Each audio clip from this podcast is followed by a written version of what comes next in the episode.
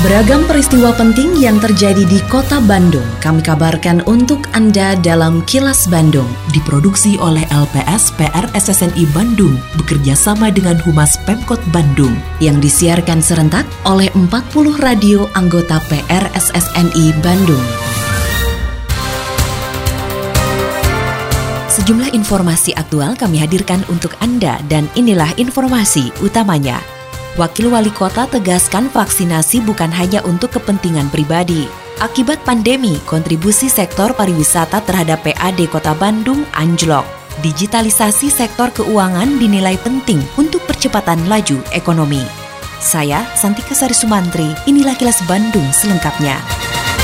Pandemi COVID-19 berdampak penurunan ekonomi di berbagai sektor. Di kota Bandung, salah satu sektor yang terdampak adalah budaya dan pariwisata. Sekretaris Dinas Kebudayaan dan Pariwisata atau Dispudpar Kota Bandung, Tantan Surya mengatakan, sebelum pandemi pihaknya mampu menyumbang 33 persen dari total pendapatan asli daerah Kota Bandung. Namun di masa pandemi ini, kontribusi PAD dari Dispudpar Kota Bandung anjlok hingga 24 persen atau sekitar 391 miliar rupiah. Tantan mengungkapkan di awal pandemi kegiatan pariwisata dan maupun kebudayaan dapat dikatakan lumpuh karena sektor usaha seperti hotel, restoran, dan tempat hiburan dilarang beroperasi. Selain itu jumlah wisatawan yang datang ke Bandung juga anjlok mencapai 50 persen. Meski begitu, ia menyatakan rasa syukur karena melalui relaksasi ekonomi yang diberikan, masih ada beberapa sektor pariwisata yang bisa memberikan pemasukan bagi PAD Kota Bandung sekarang PAD-nya di sekitar 391 miliar dari hotel, restoran dengan hiburan yang sebelumnya itu 780 miliar, 33 persen lah dari PAD. Alhamdulillah segini juga. Tadinya kan di pesimis di bulan April sampai Juni ini pesimis. LPE sudah turun dari 7,4 menjadi 4,2. Nah ternyata dengan relaksasi ekonomi ini PAD walaupun dibandingkan dengan sebelumnya cuma setengahnya tapi adalah pemasukan 24 persen. Eh, tadinya 33 persen. Vaksinasi COVID-19 bukan hanya untuk kepentingan pribadi, tetapi juga untuk melindungi orang lain. Hal tersebut kembali ditegaskan oleh Wali Kota Bandung Yana Mulyana yang menyebutkan bahwa vaksinasi selain melindungi diri penerimanya, juga membentengi orang-orang sekitar yang tidak bisa divaksin karena alasan tertentu. Yana berharap vaksinasi di kota Bandung bisa mencapai 70 persen dari jumlah penduduk dan ditambah dengan para penyintas untuk mencapai herd immunity atau kekebalan kelompok. Selain itu, dalam upaya mempercepat kekebalan kelompok, pemerintah kota Bandung juga gencar menggelar vaksinasi massal COVID-19, termasuk terus mengedukasi masyarakat agar mau mengikuti program vaksinasi sehingga Indonesia bisa segera terlepas dari pandemi COVID-19 tujuan vaksin ini kan mudah-mudahan semakin banyak orang divaksin. Katakanlah nanti orang yang divaksin dengan penyintas berjumlah 70% aja. 70% ini menjadi kekebalan kelompok, menjadi herd immunity, menjadi benteng bagi 30% orang yang tidak bisa divaksin karena berbagai faktor. Apabila vaksin ini tadi di katakanlah bisa sampai 70% dilakukan tadi bersama penyintas itu membentengi Upacara peringatan peristiwa Bandung Lautan Api yang digelar di Plaza Balai Kota Bandung pada 24 Maret 2021 mendatang akan menerapkan protokol kesehatan yang ketat. Jumlah pesertanya pun dibatasi hanya sekitar 100 orang. Agenda tersebut akan menjadi kali pertama peringatan Bandung Lautan Api diselenggarakan di saat masa pandemi COVID-19 setelah pada tahun lalu terpaksa tidak dilaksanakan. Terkait pelaksanaan peringatan Bandung Lautan Api, Ketua Dewan Pengurus Cabang Legiun Veteran Republik Indonesia atau DPC LVRI Kota Bandung, Patmo menyebutkan peringatan tersebut bisa memperkuat empat pilar kebangsaan, yaitu Pancasila, UUD tahun 1945, NKRI, dan Bhinneka Tunggal Ika. Menurutnya, semangat yang dikobarkan oleh para pahlawan terdahulu perlu menjadi contoh bagi pemuda di masa sekarang. Terlebih saat ini perjuangan yang dilakukan bukan melawan penjajah, tapi melawan COVID-19 yang telah menyerang selama satu tahun lebih. Sekarang Bandung Rapid biarpun ada COVID-19, pemuda kota Bandung tetap semangat, tidak turun semangatnya. Apalagi sekarang harus berantas COVID ini. Pesan untuk anak muda, jagalah protokol kesehatan yang ikutin dari pemerintah. Ya toh? Pertahankanlah empat pilar banyak kita, yaitu Undang-Undang Dasar 45, Pancasila, Bhinneka Tunggal Ika, NKRI. Ya itu harus dipertahankan. Itu minta saya Kota Bandung.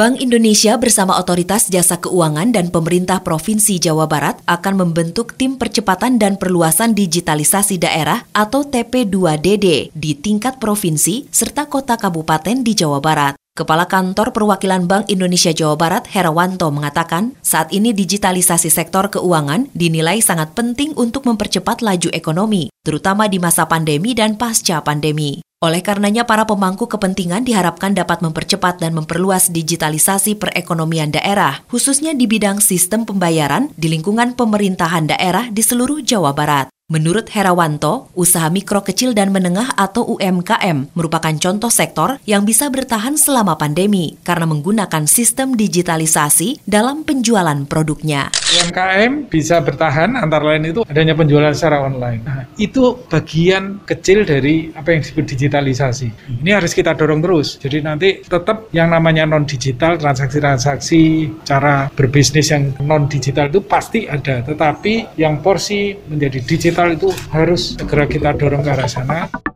Berbagai upaya harus terus dilakukan oleh semua sektor untuk lepas dari keterpurukan akibat pandemi COVID-19 yang sudah berjalan satu tahun lebih. Kepala Badan Pusat Statistik atau BPS Jawa Barat, Diah Anugrah Kuswardani mengatakan, sektor pertanian dan pariwisata dipastikan akan lebih cepat tumbuh dan bertahan dibanding sektor lain. Dia mengharapkan dengan adanya percepatan pertumbuhan di sektor pertanian dan pariwisata akan mengurangi angka pengangguran yang cukup tinggi serta meningkatkan pertumbuhan perekonomian yang sempat terpuruk. Perpurukan itu juga bisa kita lihat dari data-data penganggurannya meningkat, kemiskinannya juga meningkat. Kalau kita lihat pertanian ya, karena yang masih tetap tumbuh positif itu salah satunya sektor pertanian. Dan kemudian juga barangkali kalau kita lihat pariwisata dari bulan Mei itu sudah ada kecenderungan meningkat. Dan kalau pariwisata ini meningkat kan efek dominonya banyak sekali ya. Retail tadi juga bisa menjadi hidup, kuliner-kuliner tadi menjadi hidup karena banyak pendatang.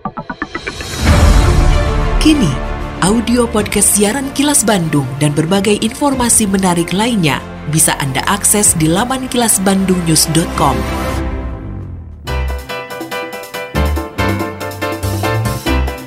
Berikut agenda kerja para pejabat Pemkot Bandung Jumat 19 Maret 2021. Wakil Wali Kota Yana Mulyana menghadiri launching Buruan Sae Kecamatan Astana Anyar yang dilanjutkan dengan pembukaan pelatihan budidaya lebah madu Trigona dan Odeng di kantor Kecamatan Astana Anyar. Selain agenda kerja para pejabat Pemkot Bandung, informasi dari Humas Kota Bandung, yaitu sebagai upaya mengurangi luapan air, pemerintah Kota Bandung mengoptimalkan lahan terbuka untuk sumber resapan. Saat ini pemerintah Kota Bandung mengupayakan resapan air di daerah perbukitan wilayah utara kota yang berjejer hingga ke ujung timur. Wakil Wali Kota Bandung Yana Mulyana mengatakan, jika memungkinkan, maka di kawasan hulu akan dibuatkan kolam retensi. Meski terbatas, fungsi resapannya harus ditingkatkan. Yana menuturkan resapan air tidak hanya sebagai solusi dalam mengurangi luapan, tapi juga menjadi strategi untuk menambah cadangan air tanah. Saat ini Pemkot Bandung sudah membuat tujuh kolam retensi yang tersebar di berbagai wilayah, termasuk 10 sumur imbuhan dalam yang dipusatkan di kawasan Gede Bage, juga 3.470 drum pori yang disebar sepanjang tahun 2020 lalu. Selain itu, Yana meminta partisipasi masyarakat untuk berperan serta dalam mengatasi masalah genangan air di perkotaan, misalnya dengan tidak membuang sampah ke aliran sungai yang dapat menjadi penyebab luapan air aliran sungai yang tersumbat. Demikian agenda kerja para pejabat Pemkot Bandung dan info aktual yang diterima redaksi LPSPR SSNI Bandung dari Humas Pemkot Bandung. Tetap patuhi protokol kesehatan di masa adaptasi kebiasaan baru untuk memutus penyebaran COVID-19. Selalu memakai masker, mencuci tangan, menjaga jarak dan menghindari kerumunan, serta mengurangi mobilitas agar terhindar dari terpapar virus corona.